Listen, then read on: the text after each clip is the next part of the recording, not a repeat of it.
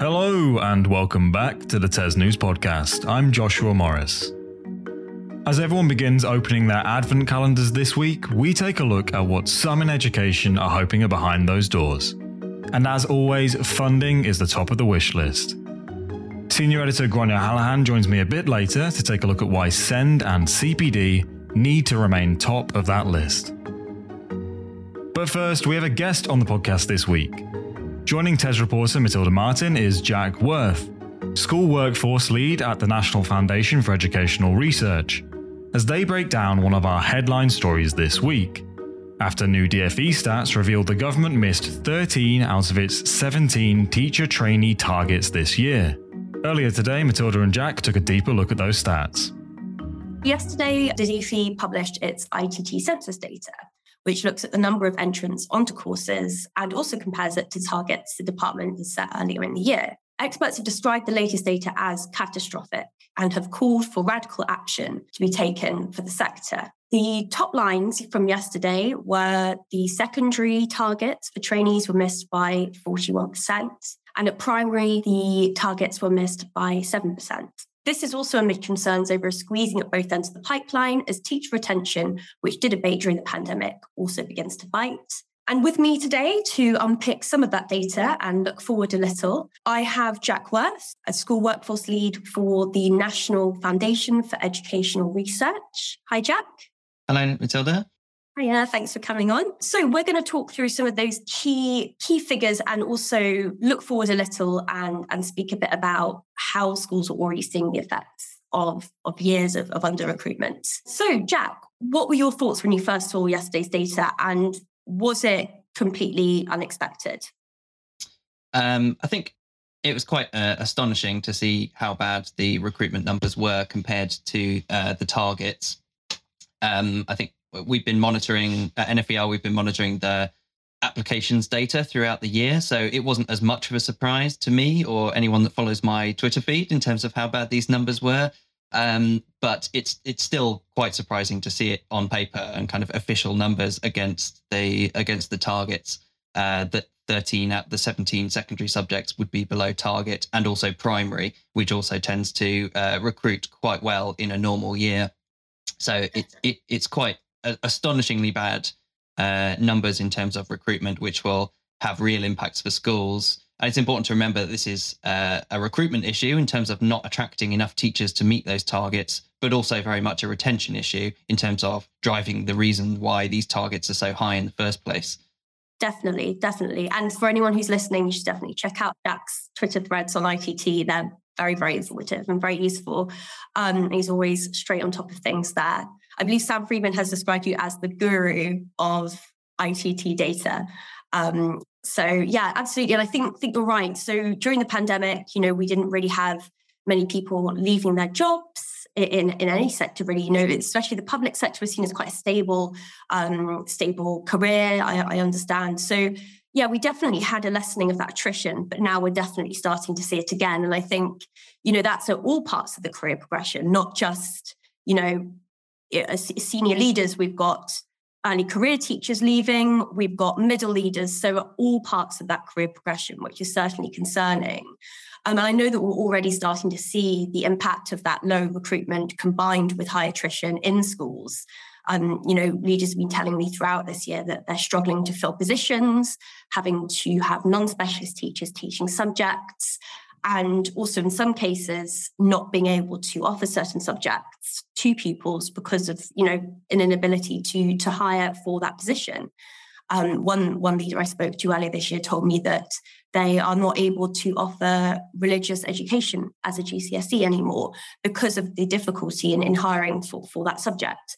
Um, so it's, it's certainly an issue. Do you think there were other factors at play this year contributing to the shortages? I know that before the pandemic, we had, you know, issues with recruitment during the pandemic. You know, we very much had had very good recruitment. Are there things coming out the other side of this pandemic that we should be keeping an eye on? So I think there's a, no, a number of economic factors that were driving a lot of this. So during the pandemic, as you said, we had a big increase in applications to to teacher training. So uh, due to the the lack of job opportunities elsewhere in the labour market, um, lots of people did decide to come into teaching, teacher training uh, instead.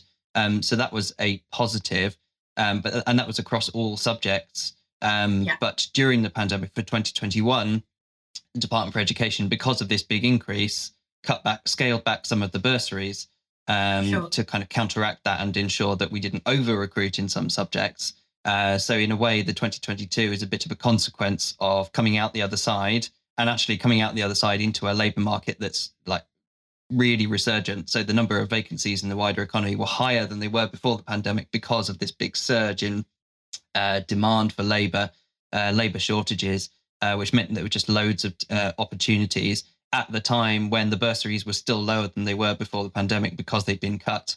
Um, so I think there's some reasons for optimism in terms it, it, it, a little bit of uh, grounds for optimism over the next couple of years because um, the labour market is likely to um, slacken a bit again um, yeah. as we kind of move into uh, a recession.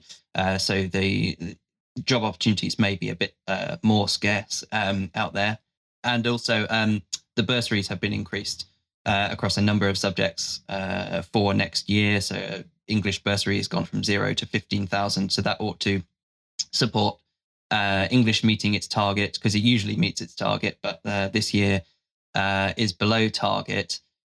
So there's a little bit of um, optimism ahead, but we shouldn't get carried away with that optimism because it's still uh, we're, we're coming from a very uh, difficult position this year in terms of not meeting the targets across a huge number of subjects, including a long way behind in a lot of STEM subjects. So there remains a long way to go.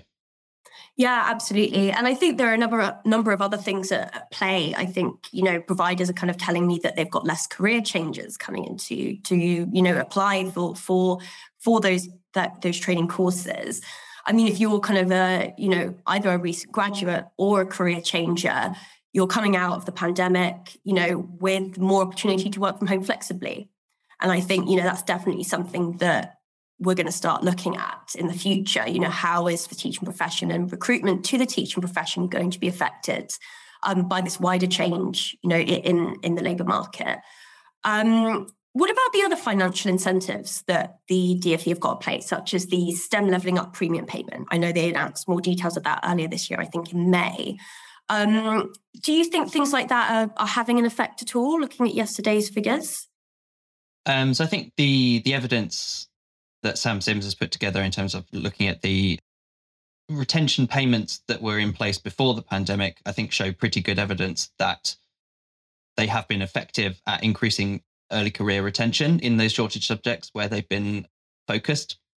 So we welcome the reintroduction of them under the leveling up premium But question also whether it's kind of at the large enough scale to really have an impact on maths, physics, chemistry, computing, which uh, a number of which are quite a lot below target uh, and suffer with high uh, attrition rates as well. So it, the fact that it's targeted at education investment areas uh, and high FSM schools, uh, I think is good in a way, but in a in another way, it would be great if it was more national focused um, so it was supporting and boosting recruitment and retention right across the country. Definitely. I mean, you're right. Some of those, some of those subjects, physics, computing, for instance, in particular, saw really, really low um, mm. recruitment. I think physics missed missed the target by 83% this year for ITT entrance, and and overall, the percentage of STEM subject uh, teacher training entrance was uh, 54% of the DfE target. So certainly an issue. And I think subjects like physics and, and the other science subjects have been difficult for school leaders to, to fill those vacancies for, for a while now. Um, and they do talk about this vicious cycle whereby, you know, if we don't have more pupils taking, having the opportunity to take those subjects, having access to them, we're going to end up with less potential recruits to teach in schools down the line. So I think it's it's definitely something that that leaders are concerned about now. In terms of the cost of living crisis, we've been doing a bit of digging this week and last week. And I know you've had a look at this into the impact of the cost of living crisis on trainees this year and also potential applicants. I know you said it's kind of a little bit too early to kind of see those dropout rates, particularly reflecting the data. When are we going to to see the potential impact on, on the data? When we'll be able to see those numbers?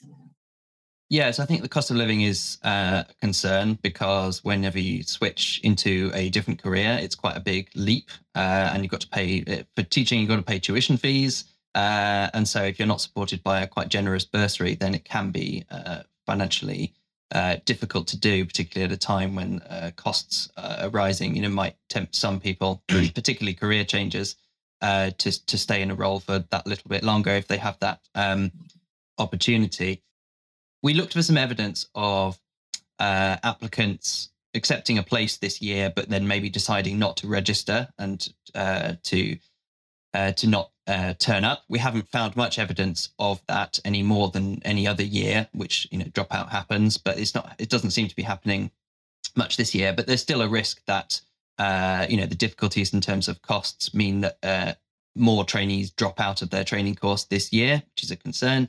Um, we'll have to wait until the year after, the summer after next, uh, to find out that from the the next round of uh, ITT data about uh, outcomes and QTS completion uh, and entry into schools. But uh, that's certainly um, a concern on the table in terms of supporting these trainees through in what could quite be a difficult economic time. Sure. And it's certainly difficult, you know, if we're not finding out that data for, for a while for us to kind of react to it in real time um, and, and, see the problem as it is and perhaps offer you know extra help for those trainees. So we've spoken about bursaries a little bit and you said you know there are there is some hope that they could you know boost recruitment in some of those those subjects where we're seeing seeing issues. Do you think the bursary system as it is is effective or do you think there are some changes that need to be made? So i think we have good evidence that uh, bursaries increase uh, recruitment to teacher training. So we saw through the pandemic some quite uh, large changes to the bursaries, and they mapped on pretty well to how the uh, applications would then change. So for every thousand pounds you change the bursary, you get a, a, about a three percent increase. So you know if you knock ten k off the bursary, that's a thirty percent increase uh, or decrease in applicants, which is quite a huge uh, effect. So the fact that uh, the DFE uses them to increase ITT recruitment, I think is is a good thing, and and shows uh, the evidence seems to suggest that it's very effective.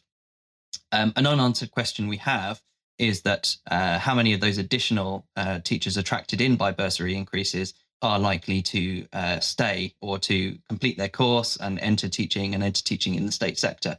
So that's an outstanding question in terms of that value for money picture. Um, we know that the early career payments are good at uh, retaining teachers who are already in the state sector to stay in the state sector, which is really good. Bursaries, we know that they're good at getting them in, into teacher training, but we don't know what happens then in terms of the next steps. So I think there's a bit of a fear about um, kind of bursary tourism, uh, but w- we just don't have the evidence either way about whether that's a, a, an unfounded fear uh, or not. Uh, in terms of the bursary regime as it is, I think it's it's been a major factor contributing to the reason why so many subjects are below their target this year because the bursaries are so low. And to some extent, that's been addressed in this year's bursaries. So English is a lot higher, but biology is a lot higher to support overall science recruitment. Um, even the shortage subjects like maths, physics, chemistry, uh, computing have all been uh, increased as well. So there's quite a few subjects that have.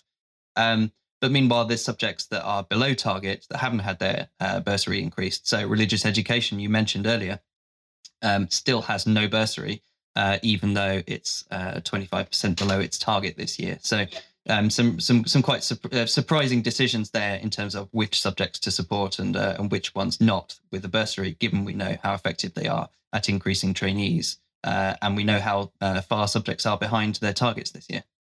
Definitely, and I think a lot of people may saying to me this year, why not? Why not addressing you know recruitment shortages in in primary now yeah you know i think you know primary as you said earlier something that historically has been okay to to recruit for but now we're really very much seeing you know missing of that target um, and I think people are starting. There used to be financial help for for primary trainees, and, and that has has has gone now.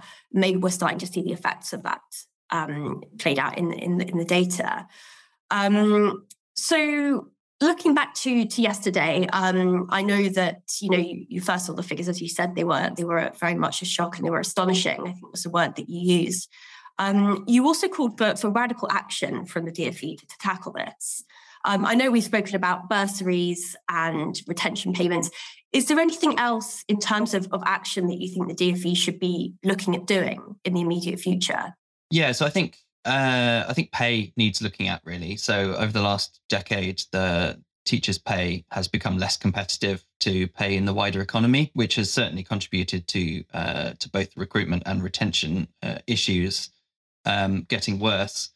Uh, so so certainly pay needs looking at uh, in a in a in a better way. Really, um, we had an increase to the pay award last year of uh, five percent plus nine percent for uh, for the starting salary. I think which will have helped, but at the same time, average earnings were increasing by five percent and inflation was increasing by ten percent. So we're not really making any. In spite of that very high pay award, uh, in historic terms, you know, compared to other pay awards that have been happening over the last uh, decade, it's still not enough to make any headway against that lack of competitiveness which has been growing over the last decade. So, you know, a, a real radical strategy for looking at how do we increase recruitment and retention involves an increase uh, in pay right across the the pay scales um, at a rate that's faster than average earnings because we need to make teaching more competitive compared to uh, to other uh, other other jobs uh, in order to attract uh, the teachers and retain the teachers uh, that we need. Um, but it's a very difficult fiscal situation in terms of finding the funding available to do that. But without it, then we face continued uh, under recruitment, uh, continued high levels of teachers leaving the profession, which is why we have such high targets, and that has real implications for schools and for pupils in terms of uh, the implications it has for teacher uh, school leaders finding it hard to recruit uh, and then needing to mitigate those shortages by, for example, using non-specialist teachers, uh, unqualified teachers, uh, leaders doing more teaching, and all of this affects the quality of education in the school. Definitely, and that's what it boils down to at the end of it, isn't it? You know, teachers are concerned that the quality of the education they can give pupils is is starting, you know, to, to be affected. Um, and I think another problem, you know, you mentioned those pay rises last year, you know, they were un- underfunded um, by the government, which has caused another set of issues that I know my, my colleague Callum Mason's been, been covering um, in detail. And we've also got now um, potential strike action happening in the in the new year. Um, you know, a number of, of the major education unions, NEU, NASUWT, NAHT are currently balloting over strike and industrial action. Um, and ASCL, I know, are, are you know, uh, they've got a consult, consultative ballot going on at the moment. So that would be something else to kind of keep an eye on, um, I think, um, in, in, terms of the sector. In terms of this this year's data, were there any surprises um, in the data? Anything you didn't expect to see, um, or any any good things at all that you think might be be positive? Uh, there wasn't much good. Uh, history uh, teachers got mo- uh, more than their target, but then I think that's that's happened every year, as far as I can tell, back to the 1990s. So there's the, the, not really a surprise. Um, I guess one surprise I saw was the number of trainees uh, of European nationality. Um, I think there's a kind of uh, narrative around Brexit uh, suggesting that the UK is a less favourable destination uh, for people from uh, uh kind of European nationalities. Uh, and we certainly saw a decrease in the number of teachers from Europe coming across and porting their QTS to be able to teach here. and we've seen decreases in the number of EEA nationals signing up for teacher training. Uh, but actually, compared to last year, there was an increase in the number of uh, teachers from uh, European nationality backgrounds. So, in terms of uh, drawing on a kind of global talent pool for teachers as well, that was that that was quite promising, despite uh, the issues there might be in terms of uh, visas and the kind of barriers in place in terms of attracting those teachers as well. Because it's worth remembering that a lot of EEA nationals come to to do MFL, uh, initial teacher training, and MFL, we're two thirds below the target. So having that route to uh, attracting European nationals to come and do initial teacher training uh, is is vital uh, for supporting recruitment in that subject. Absolutely, absolutely. I mean, in, in, terms of that that increase, do you think that could have been affected at all by you know lack of movement because of COVID or uncertainty of, of moving abroad as well? Yeah, I think there could be a range of factors there in terms of coming out of the pandemic and actually enabling a bit more movement. Um, yeah, so we, sh- we shouldn't get carried away with kind of thinking that the, the barriers have all disappeared or that it's not uh, challenging to make that transition. Um, uh, and so, yeah, there may be more work in terms of making that transition easier uh, to enable more teachers to uh, to to enter uh, teacher training uh, from a if they're from a European and national background. That's certainly something for, for us to keep an eye on here at TES as well, and definitely dig into a little bit. Perhaps in the future, as you said, some of those barriers might might kind of not be there that people were were, were saying could be. Thank you so much for, for coming on today, Jack. It's been a really, really interesting conversation and look forward to, to having you on again sometime soon, hopefully. Thanks very much for having me. It's been great. That was reporter Matilda Martin of TES and Jack Worth of the NFER. You can find Matilda's coverage of this story on our website, tes.com forward slash magazine, which breaks down these ITT stats and is supported by some lovely visualized data as well, which uh, really helps give you a good picture of the numbers on this one. So, once teachers are in the profession, how do we continue to support their training on the job and hone their expertise? CPD, of course. Joining me to take a look at CPD funding and more is Senior Editor Gráinne Hallahan. Gráinne, welcome back to the podcast. Hello, thank you for having me. Yeah, pleasure as always. How are you doing? I'm good, thank you. How was your Friday? Yeah, yeah, it's been good. Just recording the podcast as my usual Fridays go. Listeners, you'll be happy to know Gráinne told me earlier that the podcast is the best part of her week. Uh, perhaps she said that in confidence, but I didn't detect any any sarcasm. It is. This is the best bit of the week. We get to talk about all the education stuff and have a chat with you. It's brilliant. Best best day. Brilliant. Well, knowing that you're all energized for this, let's uh, let's start. So we've got a we've got a couple of articles we're going to take a look at today. I guess they tread fairly similar ground, actually, as they both kind of read as pleas for more funding for specific areas of education. I guess I'd be surprised if we don't see more articles popping up along these lines for many different areas of education in the coming months, as funding is, of course, a hot topic at the moment in education, especially following the autumn statement. So, the first area that we're going to take a look at is CPD. Uh, first of all, then, Gráinne, what is the importance of CPD and how has it changed, I guess, in the last decade or so? I mean, I mean, there's a lot of people that would say that CPD is the most important thing in education, really, isn't it? It's that it's all about the teaching of teachers. So this piece, we've got Ian Bauckham, and he's the CEO of Tenax Schools Trust, and he's part of the Kent T- Teaching School Hub.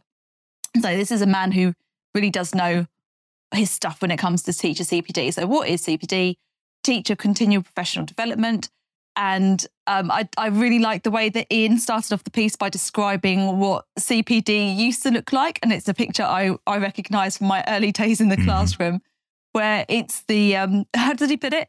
The long look forward day out of the classroom. Yep, I remember that used to get a magazine. You could tick out, tick which courses you wanted to go on, and you'd think where to give the best lunch. That was always really important to get a day out. Um, or surviving a twilight briefing. Yep, did plenty of those too, where you just had to sign up for different sessions and you did the ones that fitted around what other meetings that you had had on rather than what you actually needed. Or good practice sharing on a randomly chosen topic after a long teaching day with marking still to be done that evening. Yep, recognize that. You sit in a room and have teachers say, Well, they behave for me again and again and again. so, yeah, that's that's what CPD used to look like. And he describes what he calls the teacher CPD revolution. About over a decade ago, there was a large and growing body of research and evidence on what makes teaching effective and indeed less effective. And he said, you know, this really struck a chord with him. And he saw it as an opportunity to give his teachers a different, a taste of different sorts of CPD that was more rooted in what they were doing in the classroom every day. How could they apply things like cognitive load theory, desirable difficulty, interleaving, um, you know, sequencing, thinking about the curriculum as a whole, essentially letting teachers be professionals and developing their craft. And we know that, you know, the quality of a teacher makes a huge difference to the education of the kids in the classroom. There's plenty of plenty of research that supports that, and important people far more clever than me will can make a really good case as to why this is important. And um, and Ian's saying the same here that Yeah. it's really important for his teachers, and it's one of the most significant achievements of recent years to to um to take this and scale it up across the country. Yeah. And this is why we have the teaching school hubs, and we have the, like, for example, the the early career teachers, not NQTs anymore. They're now ECTs, and they're what we've done with with their framework and and making and formalizing that and making sure that it doesn't it doesn't matter where you are teaching what subject and what part of the country you're all getting the same training at the same time to make sure that we've got more of a more of a standardized approach to to other early careers what he says that just like all revolutions this teacher cpd revolution has now it's got it's facing some risks and it could mm. still be fragile Yeah. I think so what you what you're telling me basically is that inset day is not just a day off for teachers. It's very important. yeah I was particularly interested in part of the article that that mentions that CPD also helps pupils who start disadvantaged to find it easier to catch up and keep up as well. I guess presumably because these teachers that have gone through CPD and they've honed their teaching craft, it helps them facilitate that catch up in perhaps ways that they, they couldn't before. Yeah, I mean it is it's not it's not a shock that better teachers will will deliver better teaching and can can close that disadvantage gap and will have better it's I guess if you think about it, if we had like a computer game analogy, right? If you had like a main character like fighting his way through the computer game, if you give that character a choice of many different weapons in their arsenal, Mhm. they've got the ability to choose what is the best weapon to use at that time. Yes. Think Yeah, about a teacher in a classroom. Probably shouldn't use a, a battle analogy here, but I'm going to go with it. If they have a range of different approaches and techniques that they can draw upon, they'll do better. Yeah. and that's that's really you know that they'll they'll know how to adapt their teaching to suit the needs of the different students, even if it's not the pedagogical approach, but just developing your subject knowledge is really important for teachers because then if you're really secure in your subject knowledge, it makes the delivery of it so much easier and it's easier to scale up and scale down to make sure you're pitching it right for the class. And, you know, all of these things are, are ever so important. Yeah. And I think what Ian Bauckham's arguing in this piece is that we can't let the threats to teach CPD, this revolution that's happened, there's, you know, there's pushback on it and squeezed budgets, you know, it's, it's causing problems. He thinks that we we can't let the momentum drop. And although it wouldn't be, it wouldn't solve all of the problems, if we did have a free at the point of access um, early career teacher um, NPQ training, and these are the NPQs are the teacher qualifications that you can do. Um, it would remove an obstacle to access. If we made it free for everybody, that would that would improve things, and it would be the best way to improve education that so that all pupils receive good quality teaching. Yeah. So, yeah, I think it's an interesting one. Yeah, I was going to say, is there actually a fear that we could lose some of this valuable progress in CPD if it goes unfunded during this time where there is a lot of cost pressures? Yeah, absolutely. And we've also got to think about the fact that we're hemorrhaging teachers and we're not getting the new teachers in. So think about the the expertise you have in a school. Some of the CPD and the quality CPD that people receive is from the your your other teachers in in the school itself. hmm And so if they're leaving, then it's a it's a bigger problem, isn't it? Yeah. So we know that teacher turnover is a huge concern at the moment, and there's there's all sorts of threats from many different sides for teacher CPD. So yeah, it's uh, it's definitely something that we can't we can't afford to take our eye off the ball on this one. No. Our second article is an area which did receive a new boost of funding from the DFE, which is SEND. They got an additional £21 million to train more than 400 educational psychologists from 2024. I guess that really sounds good, but but is it actually enough, Gráinne? I mean, it sounds almost like villainous good. Twenty one million pounds, and we're going to have four hundred educational psychologists. Um, yes, this this piece is written by Tom Campbell, and he's the interim chief at EACT, um, the the trust, the uh, Multi Academy Trust. Um, he says this is almost like a hooray, boo situation. So, hooray, we've got this money. Boo is probably not going to fix it though. So, why is it not going to fix it? Why is it not just simply a matter of getting some more educational psychologists and or ed psychs as they're commonly referred to in schools, like by all the cool kids? Um, why he makes the point that we desperately need these educational psychologists. Like the situation is dire because we've had a huge rise in the number of children who require um, additional uh, special educational needs and who've got special educational needs and disabilities and who require extra support in schools. And he says it's gone up by as much as 40 or 50% since the arrival of COVID. Like, let's just pause. You thought that figure, that figure of extra money was impressive. Like, that figure is terrifying because think about the actual day-to-day impact that has on schools in their classrooms. That's that's huge. And it's not just the fact that there's more children who have additional needs it's also the broad range of needs that these children present. So it could be disability it could be cognitive development it could be adverse childhood experiences could be deprivation neglect attachment anxiety social emotional traumas. And even if we have trained schools to identify and meet those needs this has exposed a huge lack of capacity in the system, right? Because we don't, we're not able to follow up that initial assessment of need because we've got no ed psychs to send them to. So, um, why is just giving them more money? If we have more money and we've got more ed psychs, hurrah, this will solve it. But no. And um, Tom Campbell explains why. Um, because at the moment, only 17% of applicants for ed psych programs get onto the program. 17 17 1 17 7. 1 7 wow. um and you know there'd be various different reasons for that so that's a problem. Also he describes it as a rusty pipeline. No one wants a rusty pipeline.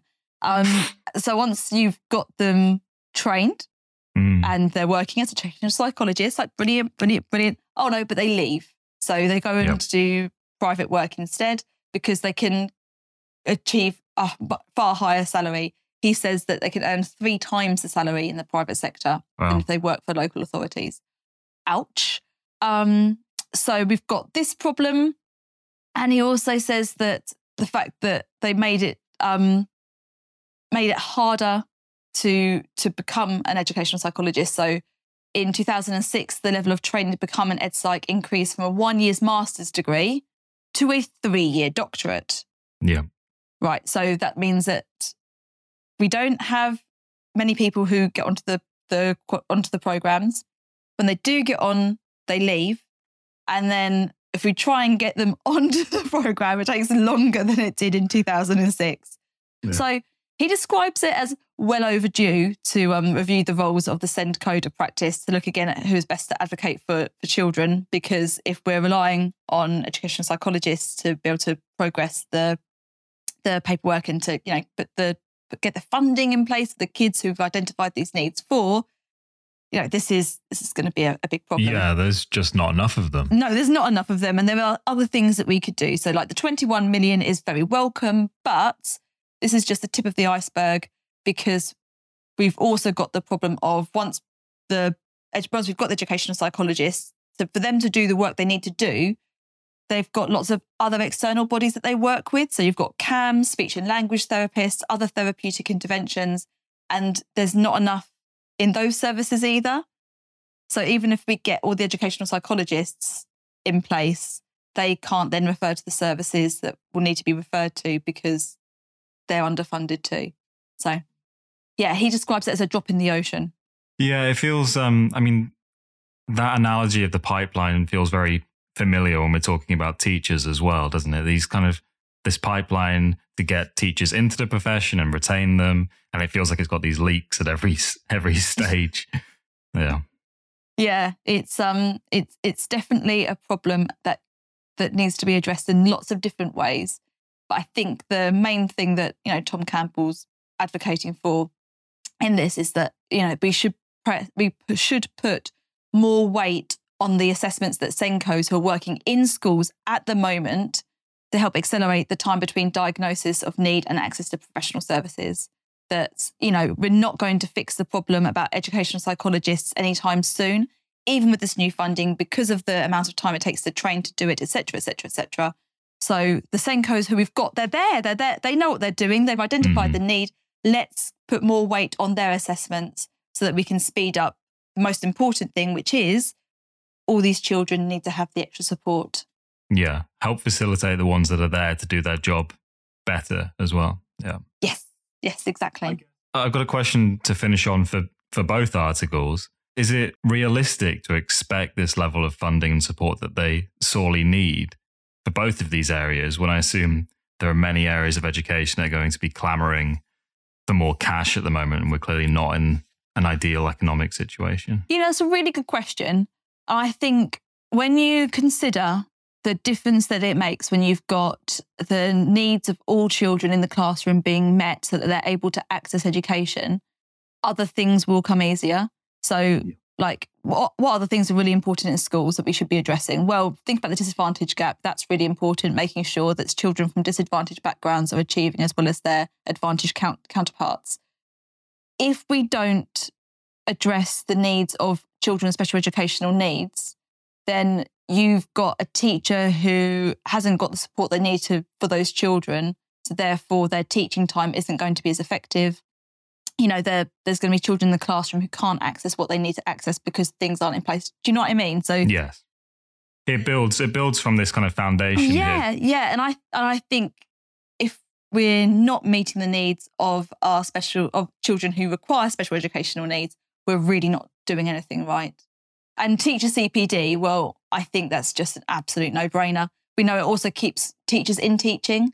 That continuous professional development helps teachers stay in the job, which is something we desperately need to address as well. So yeah, I think we can't cut back on CPD, we can't cut back on SEND.